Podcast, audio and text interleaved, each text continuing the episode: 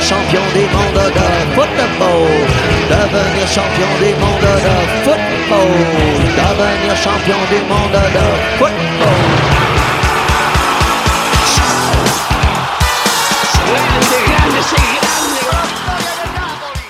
De la FIFA, la A F A, la Conmebol, los árbitros, el V A R, el fútbol para todos, el fútbol para pocos, los representantes, los intermediarios, los que ponen la plata, los que se la llevan, de todo eso estamos hasta las pelotas.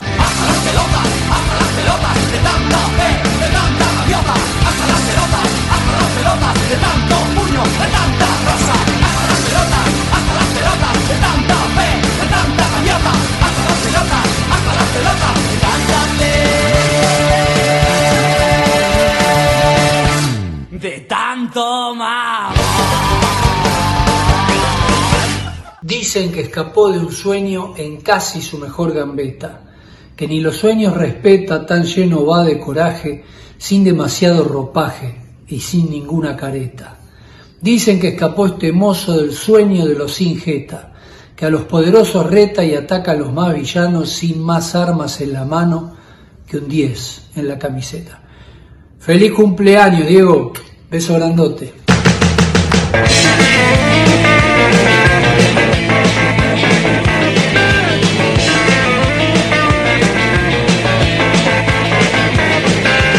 Cae del cielo brillante balón, toda la gente y todo el mundo ve una revancha redonda en su pie, todo el país con la corriendo va. Caen las tropas de su majestad y cae el norte de la Italia rica. El papá dando vueltas no se explica, muerde la lengua de su agua, verán. Maradú, Maradú, Maradú, Maradú, Maradú, Maradú, Maradú,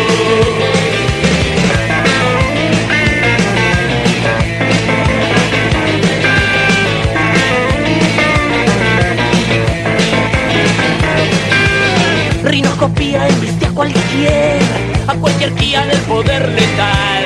Rinoscopía, cuerno de marfil, filo platino para reventar. Y la champaña que descorchan hoy, guardan los corchos para un bote así. Que viene el río de la hambre y la sed, y ya no hay goles que desbordar. Maradú, Maradú, Maradú, Maradú, Maradú, Maradú, Maradú, Maradú. Cuando se caigan a pedazos las paredes de la ciudad, cuando no queden en el aire más cenizas de lo que será, que será.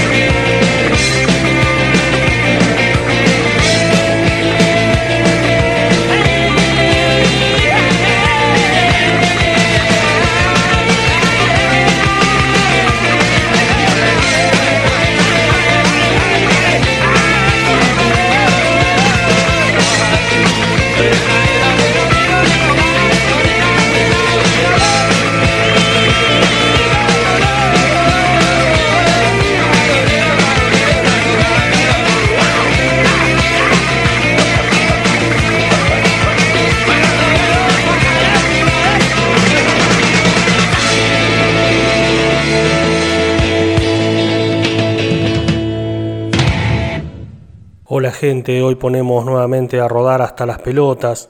Arrancábamos con Ciro Martínez saludando a Diego Armando Maradona por su cumpleaños.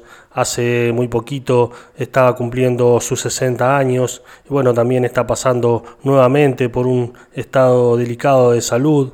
Nosotros vamos a aprovechar este programa, o por lo menos una buena parte de él, para saludarlo y para homenajearlo con algunos cuentos y algunas canciones dedicadas a él. Este personaje, un futbolista que despierta pasiones, admiración, veneración, amores, odios, rencores, todo eso junto y sin límites, y que por su popularidad y su personalidad traspasó ampliamente el mundo del fútbol, por supuesto. Así que hacia ahí apuntamos con este Hasta las Pelotas. Vamos a continuar con Eduardo Galeano y este texto que se llama El más humano de los dioses.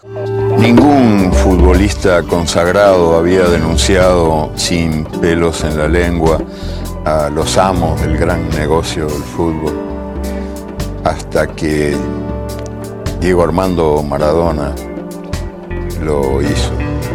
¿Y de qué manera lo hizo? El más famoso y popular de todos los ídolos del fútbol fue el que rompió lanzas en defensa de los jugadores que no eran ni famosos ni populares, la anónima multitud de jugadores que hacen fútbol en las canchas del mundo. Este ídolo solidario y generoso había sido el autor de los dos goles más contradictorios de la historia del fútbol.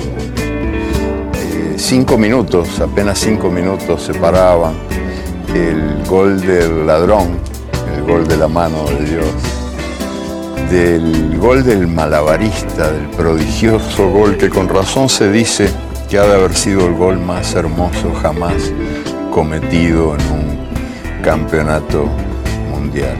Fue el famoso famosísimo partido de Argentina contra Inglaterra, que convirtió a Maradona en un hombre adorado, adorado por los dos goles, no solo por el, el gol, digamos, este, virtuoso, sino también por el gol pecador, y probablemente más por el gol pecador que por el virtuoso.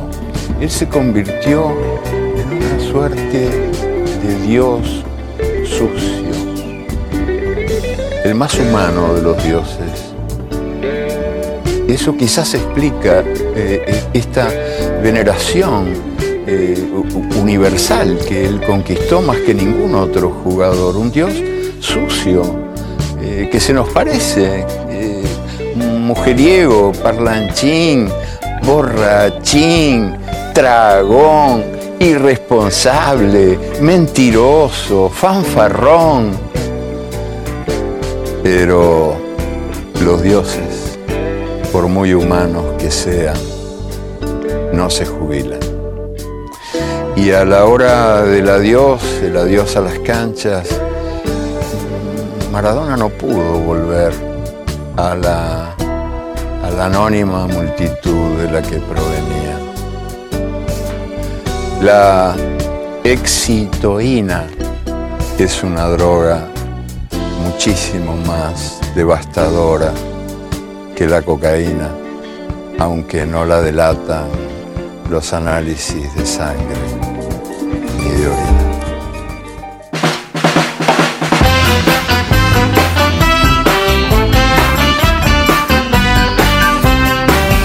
Maradona no es una persona cualquiera, es un hombre pegado a una pelota de cuero. Tiene el don celestial de tratar muy bien al balón.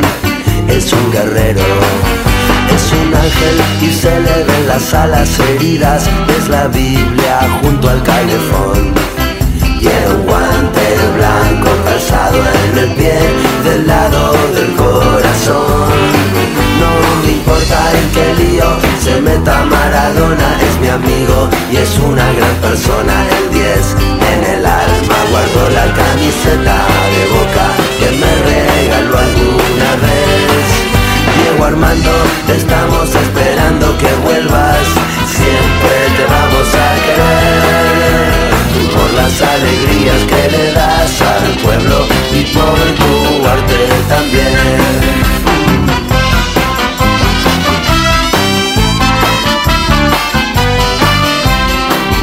Maradona no es una persona cualquiera, es un hombre pegado a una pelota de cuero, tiene el don celestial de tratar muy bien al balón. Es un guerrero, tiene el don de tratar muy bien al balón, tiene el don de tratar muy bien al balón. Chiquero, chiquero, chiquero.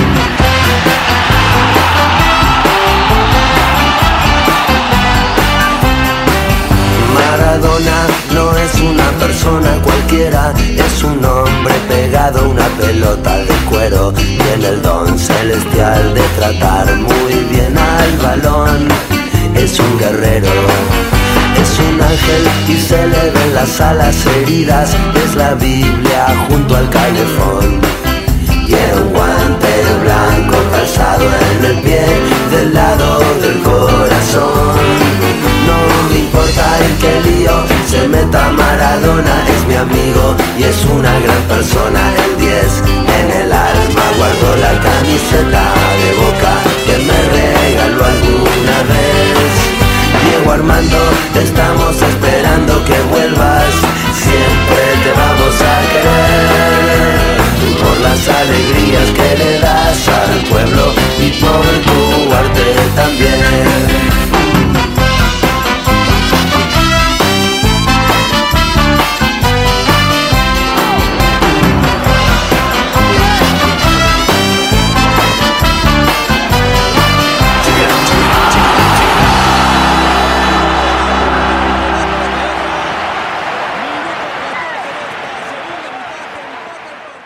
En el año dos mil dos, la FIFA hizo una encuesta universal con una sola pregunta: ¿cuál fue el mejor gol del siglo veinte?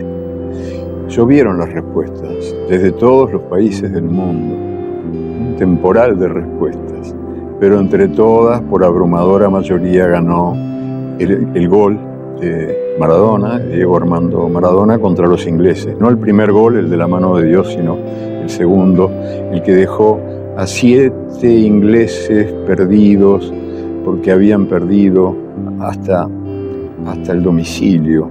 Ya no se acordaban de nada, mareados, mareadísimos, pobre gente, por culpa de ese gol magistral de Maradona. Y en el momento en el que Maradona cometía ese gol imperdonable, ese gol espléndido, inolvidable, imperdonable, justo en ese momento, un niño de once años, colombiano, llamado Manuel Alba Olivares, tuvo la desgracia de perder la vista. Justo en ese momento, los ojos se le apagaron para siempre. Fue una coincidencia, pero la coincidencia hizo que la última imagen del mundo que, que retuvo, que, reti, que retuvo hasta, hasta ahora, que ya no es niño, ya es un hombre grande, hecho y derecho, eh, Manuel Alba Olivares, la última imagen fue la imagen de ese gol de Maradona, que él relata como el mejor de los locutores, se la sabe de memoria, pasito a paso, centímetro a centímetro. Ahí la tiene Maradona, lo marcan dos, pisa la pelota Maradona, arranca por la derecha el genio del fútbol mundial, y es el tercero que va a tocar para Borruchaga, siempre Maradona, genio, genio, genio, ta, ta, ta, ta, ta, ta, ta, ¡gol!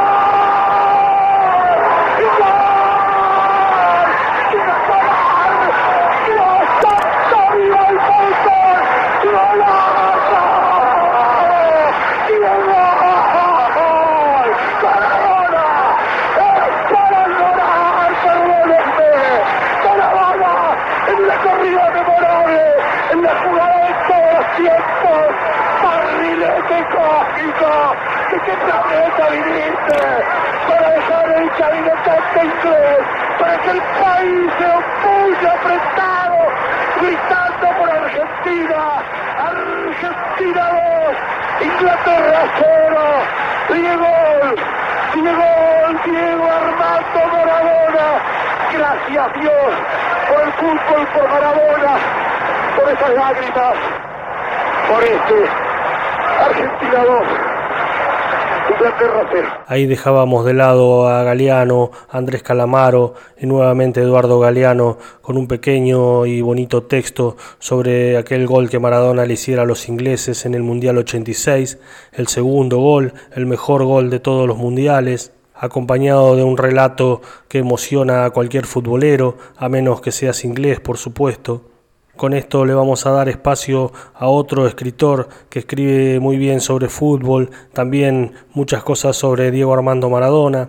En este caso se trata de Hernán Casciari, un texto que escribió allá en el año dos mil cuatro, cuando Maradona también pasaba por una situación de salud muy delicada. La particularidad que tiene este texto es que Casciari escribía un blog con un alter ego como si fuera una vieja de provincia de Buenos Aires que se llamaba Mirta Bertotti, así que el texto está apuntado desde esa visión. Fue un texto que tuvo mucha repercusión, que lo levantó en su momento la revista de la FIFA, se tradujo a un montón de idiomas. Todos creyendo que este texto era una carta de una ama de casa para Diego Armando Maradona. A mi marido lo vi llorar tres veces en la vida. Cuando le dijeron que el Nacho era varón, cuando le metiste el segundo a los ingleses y cuando te echaron del Mundial noventa y cuatro. Así que date cuenta, gracias a vos descubrí que mi marido tenía sangre en las venas. Por eso, si él reza enfrente del televisor, yo también rezo. Y no me importa si otra vez hay que rezar por vos. En esta casa, cuando mi marido dice que hay que prender dos velas, se prenden dos velas y se acabó. La verdad es que no sos santo de mi devoción. Siempre me caíste para el culo porque sos un fanfarrón y sos un boca sucia. Mi marido dice que si me gustara el fútbol sería otra cosa, que vos adentro de la cancha eras algo que no tenía nombre, una cosa de otro mundo. Dice mi marido que eras capaz de enloquecer las leyes de la física, pero por ese lado a mí nadie me compra. Yo soy una señora, no entiendo, no quiero entender de fútbol. Pero hay otras cosas que sí entiendo. Y por esas cosas rezo esta noche. Pero ojo, no es por vos. ¿Sabés por qué rezo? Porque hubo momentos en los que no tuvimos nada, pero nada, arriba de la mesa. Y vos le dabas alegría a mi familia. Alfonsín estaba haciendo estragos y gracias a Dios justo nos cayó del cielo un mundial que ganaste de punta a punta. Para mí fue un invierno horrible, porque solamente podía cocinar buñuelos de acelga en el almuerzo y buñuelos de acelga en la cena. Pero si hoy le pregunto a mi marido o a mi hijo qué se acuerdan de ese invierno, ellos te nombran a vos. Ellos se ríen, no tienen la menor idea de que pasaron hambre. Esta noche afuera, en la puerta de la clínica, está lleno de periodistas extranjeros sacándole fotos a la gente que prende velas y que se pasa la madrugada recitando el rosario. A veces me da vergüenza que el resto del mundo crea que somos tan básicos, tan cabezones.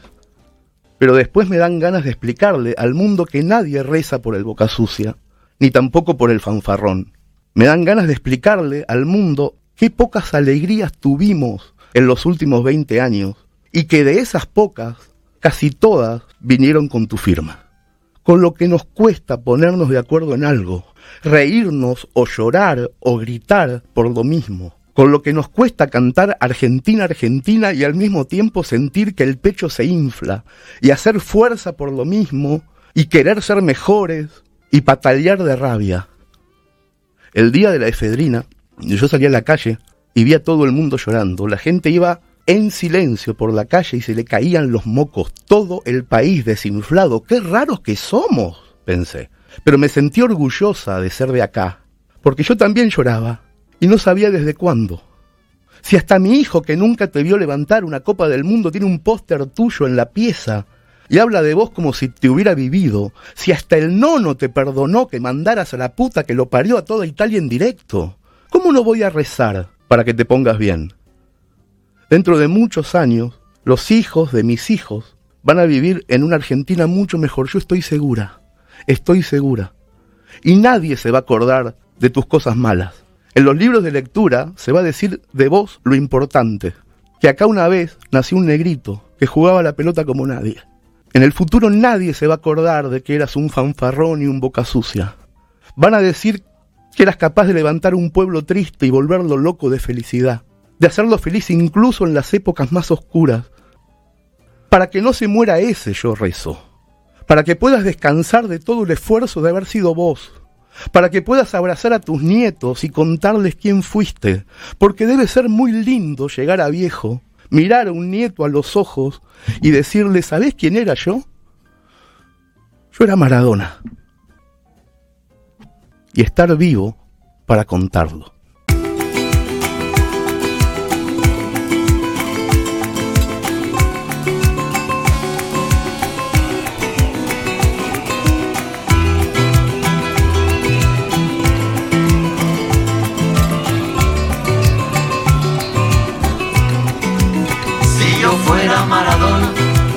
Viviría como él.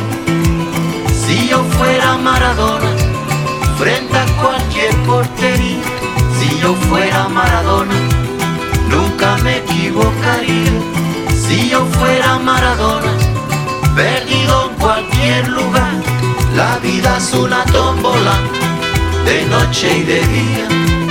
La vida es una tómbola, y arriba y arriba.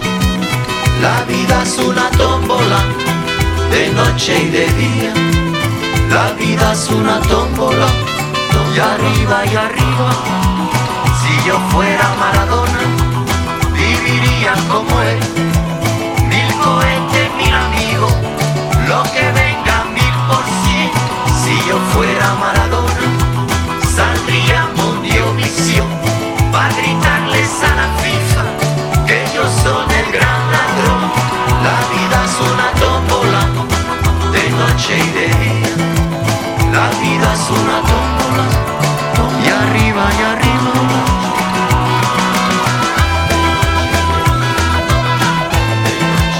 La vida es una tómbola, de noche y de día. La vida es una tómbola, tómbola, tómbola. Si yo fuera Maradona, como él, porque el mundo es una bola que se viva a flor de piel.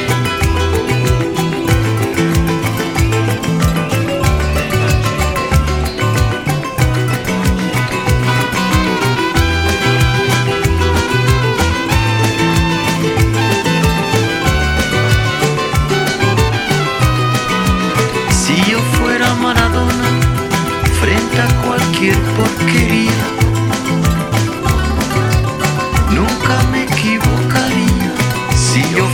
Maradona y un partido que gana. Si yo fuera Maradona, perdido en cualquier lugar. La vida es una tómbola, de noche y de día. La vida es una tómbola, y arriba y arriba. La vida es una tómbola, de noche y de día. La vida es una tómbola, tómbola.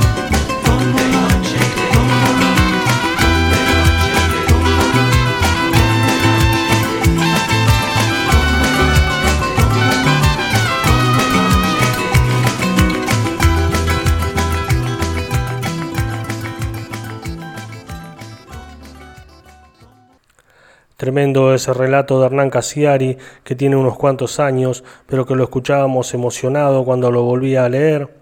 Un texto que por supuesto nos habla de cómo el fútbol atraviesa a las sociedades. En este caso deja una foto de lo que era la sociedad argentina en ese momento. Como decimos siempre, el fútbol que va más allá del fútbol y marca de distintas formas a las personas. Pegadito escuchábamos esa bonita canción de Manu Chao que se llama La vida tómbola, que también refleja en pocas frases lo que es la vida de Diego Armando Maradona. Ese tremendo personaje que es Diego y que tiene otra faceta que es la que quiero reflejar ahora.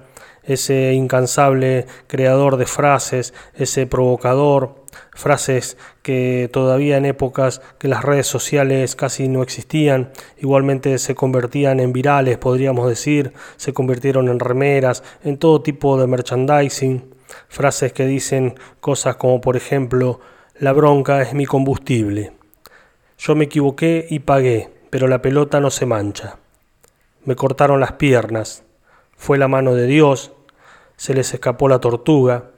Yo nací en un barrio privado de Buenos Aires, privado de luz, agua y teléfono. Si me muero, quiero volver a nacer y quiero ser futbolista, y quiero volver a ser Diego Armando Maradona. Soy un jugador que le ha dado alegría a la gente y con eso me basta y me sobra. Vamos a cerrar este pequeño y sincero homenaje a Diego Armando Maradona en Hasta las Pelotas con una canción. Hay muchísimas canciones, por supuesto, dedicadas a Diego. Esta creo yo que no es tan conocida. Es un bonito tema de Pablo Cole, en este caso interpretado junto a Juan Carlos Baglietto. Se llama Vengan a ver. Vengan a ver a este morochito que hace verdad en la fantasía de la ilusión. Vengan a ver cómo este angelito deja pintado hasta el más pintado pintándolo. Vive indomable niño infinito, mano del cielo que trepa al aire a gritar su gol. Un cebollita en el universo, un hombrecito que anda por ahí desafiando al sol. Vengan a verlo, es cierto, vengan a verlo, él existe. Vengan a ver qué bonita se pone la tarde cuando él la viste. Viene a pintar mi alma, viene a pintarme la ilusión. Viene a pintar mi alma, viene a pintarme el corazón.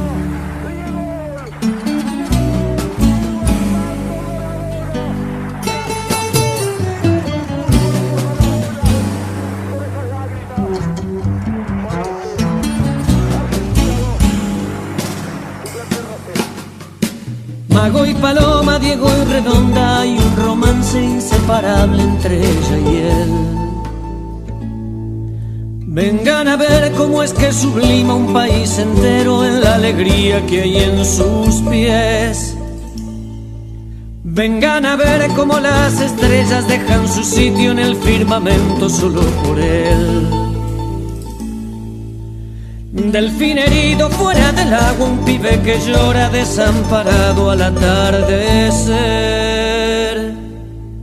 Es mi alegría su risa, es mi ilusión la que grita, es mi bronca su rabia y su llanto, mi peor desgracia.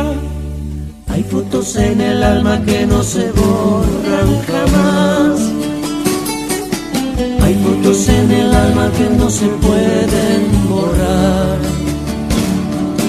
Pinta, pinta, pinta la alegría este pintor. Pinta mi alegría este pintor.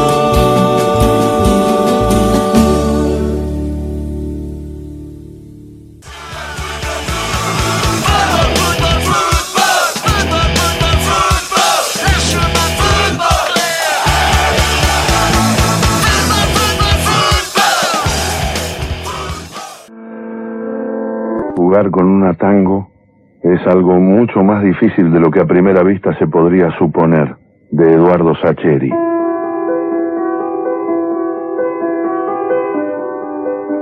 Tal vez para los grandes, con esa facilidad que suelen tener para las simplificaciones abusivas, los dos barrios eran uno solo. Tal vez para los grandes, con su indolencia, su falta de perspectiva, su desatención por los detalles esenciales, la cuadra nuestra, la ochava de nuestras felonías, formaba con las dos manzanas, con las manzanas de alrededor, un único barrio. Pero para nosotros, con la claridad que tienen las cosas cuando uno es chico, los barrios eran dos, el nuestro y el de ellos, esos pibes que vivían a la vuelta. El nuestro eran cuatro cuadras, dos por una calle y dos por la otra. El barrio era esa cruz perfecta que formaban esas veredas simétricas y nuestras, absolutamente nuestras.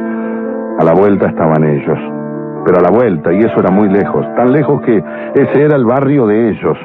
Cuando teníamos ocho, nueve a lo sumo, la autonomía de nuestro vuelo aventurero era escasa. Las madres exigían todavía la molesta condición de poder vernos al asomarse a la vereda, de modo que la vuelta, o sea, el mundo, el universo, quedaba todavía prohibitivamente lejos.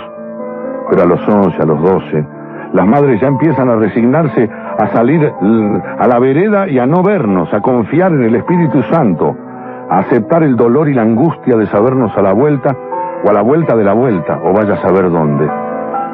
Como mucho, Pueden exigir el retorno a la hora de la leche, a más tardar, pero no pueden pretender, Dios nos libre, que uno siga en la vereda propia o en la cuadra de casa, habiendo tanto mundo más allá esperándonos. Cuando uno tiene ocho o tiene nueve, vaya y pase, pero a los once la cosa cambia y cambia para siempre. En una de esas recorridas bicicleta mediante ahí nomás de nuestro propio mundo, aparecieron ellos.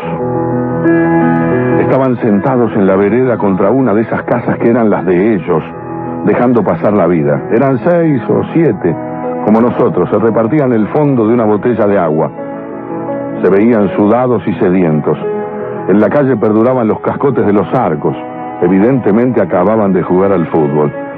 El ser humano es un bicho dado al desafío, a la competencia. Supongo que fue por eso que alguno de nosotros, alguno de los más osados y pendencieros, seguro que yo no fui, siempre tan tímido, frenó la bici, apoyó un pie en el cordón y se los quedó mirando. Los demás lo habremos imitado, obedeciendo a ese reflejo solidario que en la niñez funciona a la perfección y que con los años se va tristemente anquilosando. Primero habrán sido unas preguntas tiradas al voleo y contestadas con evasivas, que de dónde eran, que de dónde éramos, que cuántos eran en su barrio, Eh, que cuántos en el nuestro, que de qué cuadro éramos hinchas, que de qué cuadro eran ellos, que si sabían jugar, que si nosotros sabíamos. Después uno de ellos se habrá ufanado de alguna victoria memorable contra otro barrio tan distante como temible y misterioso. Algún lenguaraz de los nuestros habrá replicado con una hazaña aún más espeluznante. Habrá habido un cruce de miradas, alguna seña solo perceptible para entendidos, y el desafío habrá partido por fin de uno de los frentes como una lanza en llamas, clavada ante la tribu rival y belicosa. Ellos se miraron con cara de experimentado, de gente ducha en esos temas. Acordaron la fecha como dudando, como dando a entender que eran tipos muy ocupados, supongo que enroscados en sus propias mentiras y en sus respectivas alucinaciones. No notaron el temblor de algunas de nuestras voces, las caras de pánico de los más chicos, las miradas urgentes de los menos osados. Ellos pusieron una sola condición. Ponían la cancha y la pelota.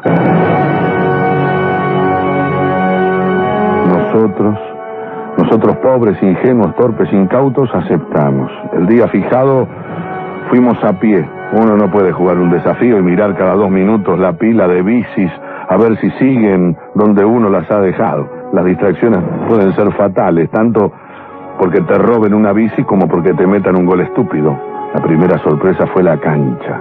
Ellos nos esperaban en la vereda de la vez pasada, pero no tenían armados los arcos en la calle. Cuando preguntamos, señalaron con calculada indolencia el paredón legendario de la canchita de la calle Buchardo. Nos miramos azorados. Decir en nuestra niñez la canchita de Buchardo era como decir, jugamos acá, en el Maracaná, o pasen el desafío es en el estadio de Wembley. Era un baldío enorme, cerrado a la gilada por un paredón alto de ladrillo a la vista.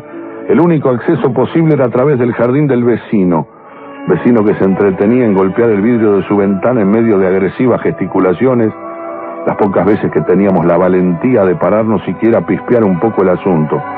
Porque esa cancha, que tenía arcos de madera y todo, y tenía hasta manchones de pasto en las esquinas, la usaban los grandes, jamás los chicos. Uno de esos grandes que jugaban los fines de semana era ese celoso cancerbero que nos echaba las patadas.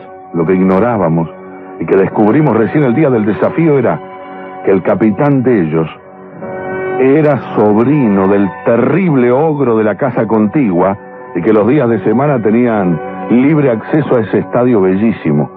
Caminamos la media cuadra dándonos valor con la mirada, ocultando celosamente que jamás en la vida habíamos jugado en una cancha en serio. Entramos al jardín del vecino como quien atraviesa a ciegas un campo minado, esperando el terrible momento del estallido, de la cortina corrida, de los golpes furiosos en el vidrio, del rajen de acá, cosas del demonio. Pero nada pasó. O no estaba o su sobrino le había puesto sobre aviso.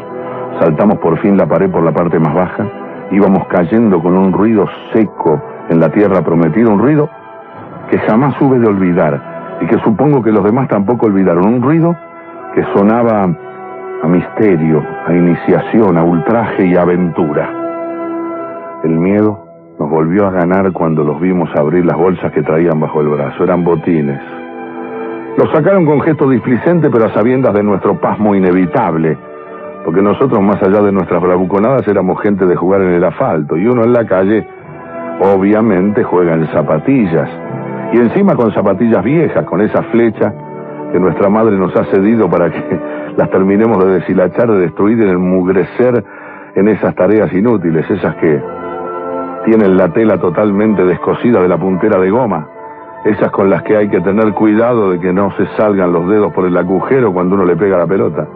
Y van estos tipos y sacan los botines negros, relucientes, con esos tapones amenazantes, tan útiles para pegarle puntín como para arruinarle la pantorrilla a un pobre contrario indefenso. Yo, calentón como fui siempre, les hice notar que nosotros jugábamos todos en zapatillas y que con los botines iban a lastimarnos, pero con cara de inocencia dijeron que nadie les había dicho nada, y que ellos jugaban siempre así, como se juega de verdad, y que lo del otro día en la calle había sido un entrenamiento. Con la sensación de ser un cavernícola analfabeto me callé la boca y me volví hacia los míos buscando algo de confianza. Pero todos estaban demasiado asustados. Lo peor vino después. Traían la pelota en una bolsa grande de casa tía. Era una bolsa enorme, blanca, y no se veía nada adentro. La llevaba un gordito pecoso y flequilludo. Con gesto grandilocuente la levantaron, la tomaron por abajo y soltaron las manijas. La bolsa se inclinó, abrió su boca misteriosa y escupió una pelota tango. Aquello era demasiado. La cancha de tierra con arcos de madera, vaya y pase. Y eso de los rivales provistos de botines ya era todo un riesgo, pero una tango original que picó tres veces hasta quedar mansita en el medio campo, eso era inaceptable. Nosotros, que jugábamos con una número cinco chiquitita de gajos alargados, blancos y negros, que tendía más al óvalo que a la esfera, que picaba para el demonio, al que había que engrasar primorosamente con la grasa sobrante del churrasco, habíamos visto la tango por la tele, en el Mundial setenta y ocho y después en la vidriera de la proveeduría deportiva. Pero en nuestro barrio ese era un objeto desconocido. Y van estos tipos y la sacan ahí, como si tal cosa, como si fuera algo de todos los días. Ahí Felipe protestó. ¿Cómo no la, no la tenían el otro día en la vereda cuando los vimos la primera vez? El capitán de ellos, Walter, creo que se llamaba, se aproximó con la tango entre las manos y nos habló en un tono peyorativamente didáctico, como se, si se dirigiera a una manga de infradotados. Nos dijo que, como era evidente, esa pelota tenía un plástico recubriendo el cuero y que hacía imposible su uso en la calle, salvo que uno quisiera arruinarla, y que como ellos jugaban siempre en cancha de pasto o de tierra a lo sumo, no se habían imaginado que nosotros pensáramos jugar con una pelota común y corriente. Gustavo tuvo entonces el tino de esconder la nuestra, miserable, debajo de una campera. Nosotros nos quedamos mirándola como tarados. Encima era naranja debido a que, según transigió en informarnos, eh, sí, medio desganado, el padre del chico que se la había traído de Europa, porque era piloto de aerolíneas, y allá la pintaban de naranja para poder jugar en medio de la nieve sin perderla de vista. Cuando empezó el partido, corroboramos con angustia nuestro pálpito de que una tango no tenía nada que ver con el resto de las pelotas existentes en el universo. Por empezar, picaba el doble. No conseguíamos bajarla ni a los tiros. Saltaba en cada piedrita de la cancha, cambiaba de rumbo y nos dejaba pagando. Aparte, dolía de lo lindo. A mí me tiraron dos o tres pelotazos que me dejaron las manos rotas. Y eso que jugaba con guantes, unos de lana ya jubilados del colegio. El que más sufría era Gustavo, nuestro crack. En lugar de patear de puntín como el resto de nosotros, lo hacía de chanfle, acariciando el balón con el empeine. Al rato de empezar le dolían los pies hasta los tobillos. Esas zapatillas nuestras eran absolutamente inapropiadas para patear semejante cascote.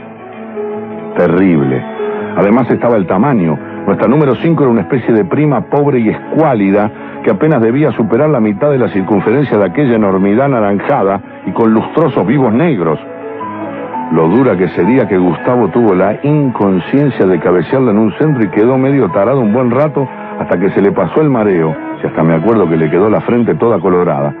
Lo que más bronca nos daba era que ellos eran tan burros como nosotros, pero con los botines ponían pata fuerte y nosotros sacábamos el pie por precaución y perdíamos todos los balones divididos. Y con la tango nos tenían a mal traer. No hilvanábamos dos pases seguidos como la gente, nos metieron un gol estúpido, me tiraron un chumbazo a quemarropa y la muñeca me dolió tanto que se me dobló la mano. Para colmo, yo no lograba hacerme la idea de atajar con palos de verdad, qué negarlo. Nos iban ganando uno a cero con ese gol mugroso y en cualquier momento iban a embocar nosotros, eso era seguro, pero gracias a Dios. Y en medio de nuestra adversidad tumultuosa, Adrián tuvo un rapto de inspiración mística. Empezó a los gritos a llamarlo a Miguelito, que ya había pegado el estirón y nos llevaba como dos cabezas. Ese día andaba más caliente que nadie porque todavía no se acostumbraba a sus nuevas dimensiones y esa pelota endemoniada lo tenía más mareado que al común de nosotros. Así que Adrián le habló algo al oído y el otro sonrió con placer, como sopesando la idea, como paladeando por anticipado una venganza que se sabe tan justa como inolvidable. Yo, desde el arco, entendí poco y nada, hasta que vino un despese desde el área de ellos y Miguel se perfiló para pegarle de zurda. Miguel era con la pelota en los pies y, como ya dije, un poco más espantoso que la mayoría de nosotros, pero tenía la rara virtud de pegarle como con un fierro. La tango venía picando casi mansita, como pidiendo permiso para seguir unos metros. Miguel se afirmó con la derecha, se inclinó levemente y le pegó un chumbazo descomunal. La tango salió como un bólido, como un meteorito en reversa rumbo al cielo. Pasó el paredón, no por el lado de la calle, no. Nuestro arco era el que quedaba la vereda, sino por los fondos que daban una casa vieja y sombría. En los laterales, donde el paredón también era medianera, había un lindo alambrado como de dos metros de alto, porque estaba cerca de las líneas de la cancha y el riesgo de tirarla fuera era evidente. Pero detrás del arco de ellos, del lado de la casa aquella, quedaban todavía como treinta metros de terreno, lleno de malezas y arbustos y árboles petizos que hacían suponer que la pelota jamás superaría el límite del predio por ese lado. De modo que cuando Miguelito le pegó ese chumbazo histórico, la tango subió a los cielos, superó por amplio margen el travesaño de ellos, sobrevoló dos limoneros apestados y unas cañas de esas que nunca faltan en los baldíos, planeó sobre el yuyal y sobre la hiedra y se perdió en el misterio con un ruido a chapas de lo más espeluznante. El dueño de la pelota, que aparte de ser un gordito paliducho y pecoso, nos había demostrado que de fútbol sabía lo que yo de astronomía, no pudo reprimir un grito de terror y los suyos se miraron consternados. Nosotros pusimos cara de compungido, atravesamos con ellos el yuyal y hasta les hicimos de pie para que se asomaran por encima de la tapia. No había caso. La pelota descansaba en un patio de lajas y el ruido a chapa se había producido cuando la tango había golpeado contra la puerta de hierro que desde la cocina daba a ese patio. Por suerte para nosotros eran las tres de la tarde. Tocarle el timbre a un extraño para pedirle una pelota es una tarea ardua y peligrosa a cualquier hora del día, pero a la hora de la siesta es directamente concurrir por propia voluntad a que te fusilen. Nosotros lo sabíamos y ellos también. El gordito translúcido intentó despertar el espíritu de cuerpo de los suyos para que lo acompañaran, pero fue en vano. Contestaron en medio de evasiva, que más tarde a lo mejor, que ahora en plena siesta ni mamado. Con cara de circunstancias, Alejandro declaró que era una lástima, una barbaridad, pero que íbamos a tener que seguir con otra pelota. Ellos se miraron y asintieron. Dijeron que no tenían ninguna otra a mano. Yo sabía que mentían porque había visto de refilón la azul y roja, linda también, con la que habían jugado el otro día en la calle, pero se ve que tenían un miedo atroz de que Miguelito, zapatazo mediante, la colgara en un vuelo sideral de la misma especie y la enviara sin escalas a hacerle compañía a la tango anaranjada. Alejandro, como si hubiese recordado súbitamente, se golpeó la frente y dijo que nosotros tenemos una. Aclaró con tono de singular franqueza que no tenía nada que ver con la que Miguelito acababa de colgar, pero a falta de una mejor, ellos se apuraron a decirnos que sí. Alejandro mismo fue hasta detrás del arco y sacó nuestra pelota de abajo de la pila de camperas. Yo me acuerdo que nunca la vi tan linda, con sus gajos grises de tan despintados, con el olor rancio de la grasa cuidadosamente embadurnada, con ese par de protuberancias que la alejaban indefectiblemente de la felicidad, con la marca indeleble en virome azul en el lugar de la válvula, entre las costuras, hecha para evitar chambonadas trágicas a la hora de inflarla, porque ahí la cosa era distinta. Todo es, todo era cuestión de pegar unos cuantos puntinazos bien al ras del piso, de modo tal que entre las piedras que encontrara en el camino y el azar de sus tumbos ovalados, a cualquier arquero se le escaparan dos o tres de esas y a cobrar. Todo era cuestión de apretar los dientes, soportar a pie firme un par de taponazos en nuestras pantorrillas indefensas. Al fin y al cabo, uno a los doce tiene que ir aprendiendo a hacerse hombre. Ganamos tres a dos, fue una fiesta. sobre todo porque ellos, humillados, nos pidieron la revancha para la semana siguiente y nosotros pusimos cara de gente ocupada, de tipos abrumados por un montón de compromisos. Quedamos en volver a hablar recién el mes siguiente. Argumentamos estar tapados de desafíos contra los del club argentino, los de la canchita de Tienda Presente, los de la Triangular, de Segunda Rivadavia y otros cotejos tan severos como ineludibles. Después nos enteramos de que recuperaron la Tango y que lo hicieron a través de los buenos oficios que interpusieron dos de los padres de ellos ante el anciano propietario de la Casa Sombría, tan venerable como remiso a las devoluciones. Pese al hallazgo, no nos alarmamos. La revancha sería en el barrio nuestro, y de locales.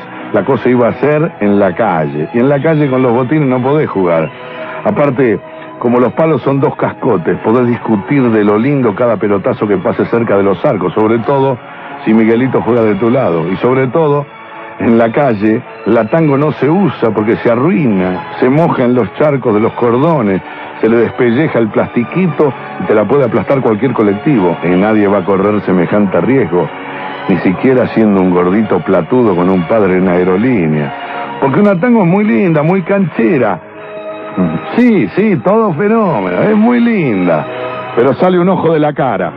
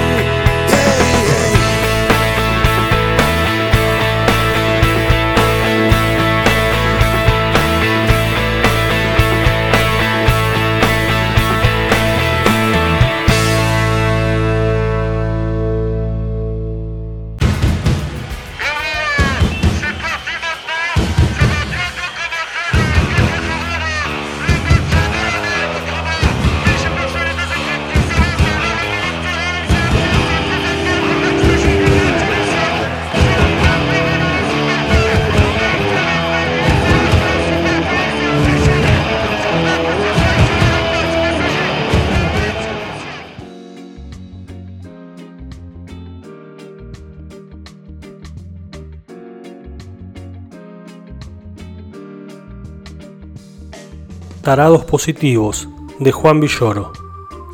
El fútbol le gusta a demasiada gente para no ser aprovechado de mil formas distintas. Estamos ante la forma más exitosa de vender zapatos y camisetas, y esto no es nada en comparación con otros negocios. Aunque todo falle y vaya cada vez peor, al final siempre gana la televisión. El dinero aceita a los clubes y en buena medida decide los resultados. En el mismo periodo en que el Real Madrid gastó setecientos millones de euros, el Osasuna gastó diez millones. ¿Es concebible que jueguen en la misma liga? Sí, entre otras cosas porque el Osasuna, dirigido por el Vasco Aguirre, ha sido muy eficaz ante el Madrid y porque el fútbol profesional no ha oído hablar de justicia económica. Aceptemos lo inevitable. Estamos ante un muy complejo sistema de representación del mundo que asimila una alta cuota de estupidez. No es por la vía de la pureza ni del racionalismo como se defiende al arte de patear para encender el alarido de la especie. En su democrático acercamiento a la pasión, el fútbol incorpora los más variados defectos. Cuando todo sale bien, la gente es inofensivamente lamentable en las tribunas en vez de serlo en su casa. ¿Cuántos ataques de nervios no se han evitado en el seno de la familia gracias a los gritos lanzados en las gradas? Con el fútbol pasa como con las dietas ricas en fibra, no todo alimenta, pero la mezcla sirve para digerir. Es mucho lo que entra al fútbol y mucho lo que ahí se elimina. Su protocolo no puede ser tan excelso como el de la ópera porque está hecho para el desfogue de excedentes emocionales, para que el chiflado que llevamos dentro protagonice la vida durante noventa minutos y quien vuelva a casa sea, si no un gran humanista, al menos alguien razonablemente común. ¿Hay manera de clasificar las transitorias averías mentales que le convienen al fútbol? Para ser legítimas, las taras de los hinchas deben resultar tan inofensivas como la costumbre que los futbolistas tienen de escupir. Quienes hemos corrido infructuosamente tras un balón, sabemos que escupir no sirve para nada, pero escupimos. Se trata de un mantra, como el del tenista que se concentra acariciando las cuerdas de su raqueta, solo que más guarro. Llegamos a un punto esencial. Si combatir al fútbol es tan infructuoso como perder fe en la razón ante la supervivencia de las estudiantinas, elogiarlo carece de efecto proselitista. Nadie se convence, en teoría, de extasiarse con un gol. Hablar de un entusiasmo tan compartido y vulgar depende de otras claves. Los grandes lances no derivan del rendimiento atlético, sino de una habilidad secreta, que mucho le debe a una fina percepción psicológica. Zidane filtra el balón a un hueco donde no ocurre nada, pero pronto ocurrirá Raúl. Romario hace un quiebre y prepara el perfil izquierdo. Todos los ojos del estadio miran el ángulo equivocado. Valderrama se detiene, baja los brazos y duerme de pie. Su siesta representa la forma más sorpresiva del ataque, la pausa que antecede al gol. Ronaldinho hace todo lo anterior y aún tiene tiempo de prometerle un pase a Eto'o. Ha habido jugadores, y Menotti es el mejor ejemplo, que no hicieron hazañas de fábula, pero hablaban de manera muy sabrosa dentro de la cancha. ¿Y además querés que corra?, le preguntó el flaco a un despistado que no sabía que el fútbol era una tertulia en la hierba. Al escrutar asombros, el cronista debe renunciar a tener razón. ¿Puede alguien jactarse de entender el juego mejor que los otros? Por supuesto que no. Ni siquiera puede jactarse de convencerse a sí mismo. Cada testigo juega contra su propia sombra al modo de Gesualdo Bufalino. Cada día lanzo penaltis contra mí mismo. Por gracia o por desgracia doy siempre en el poste.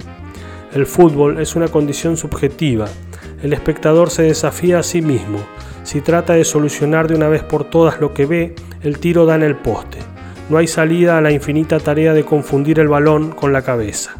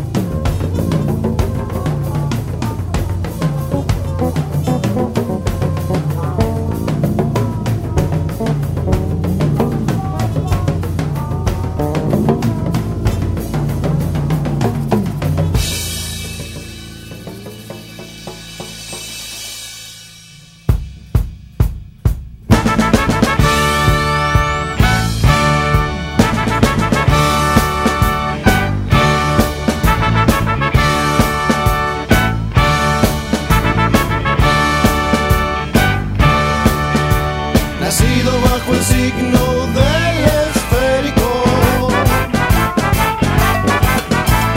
Hace falta tanto amor, amor.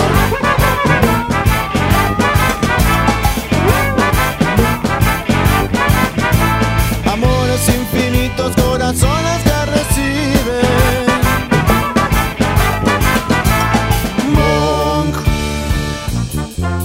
Thank you.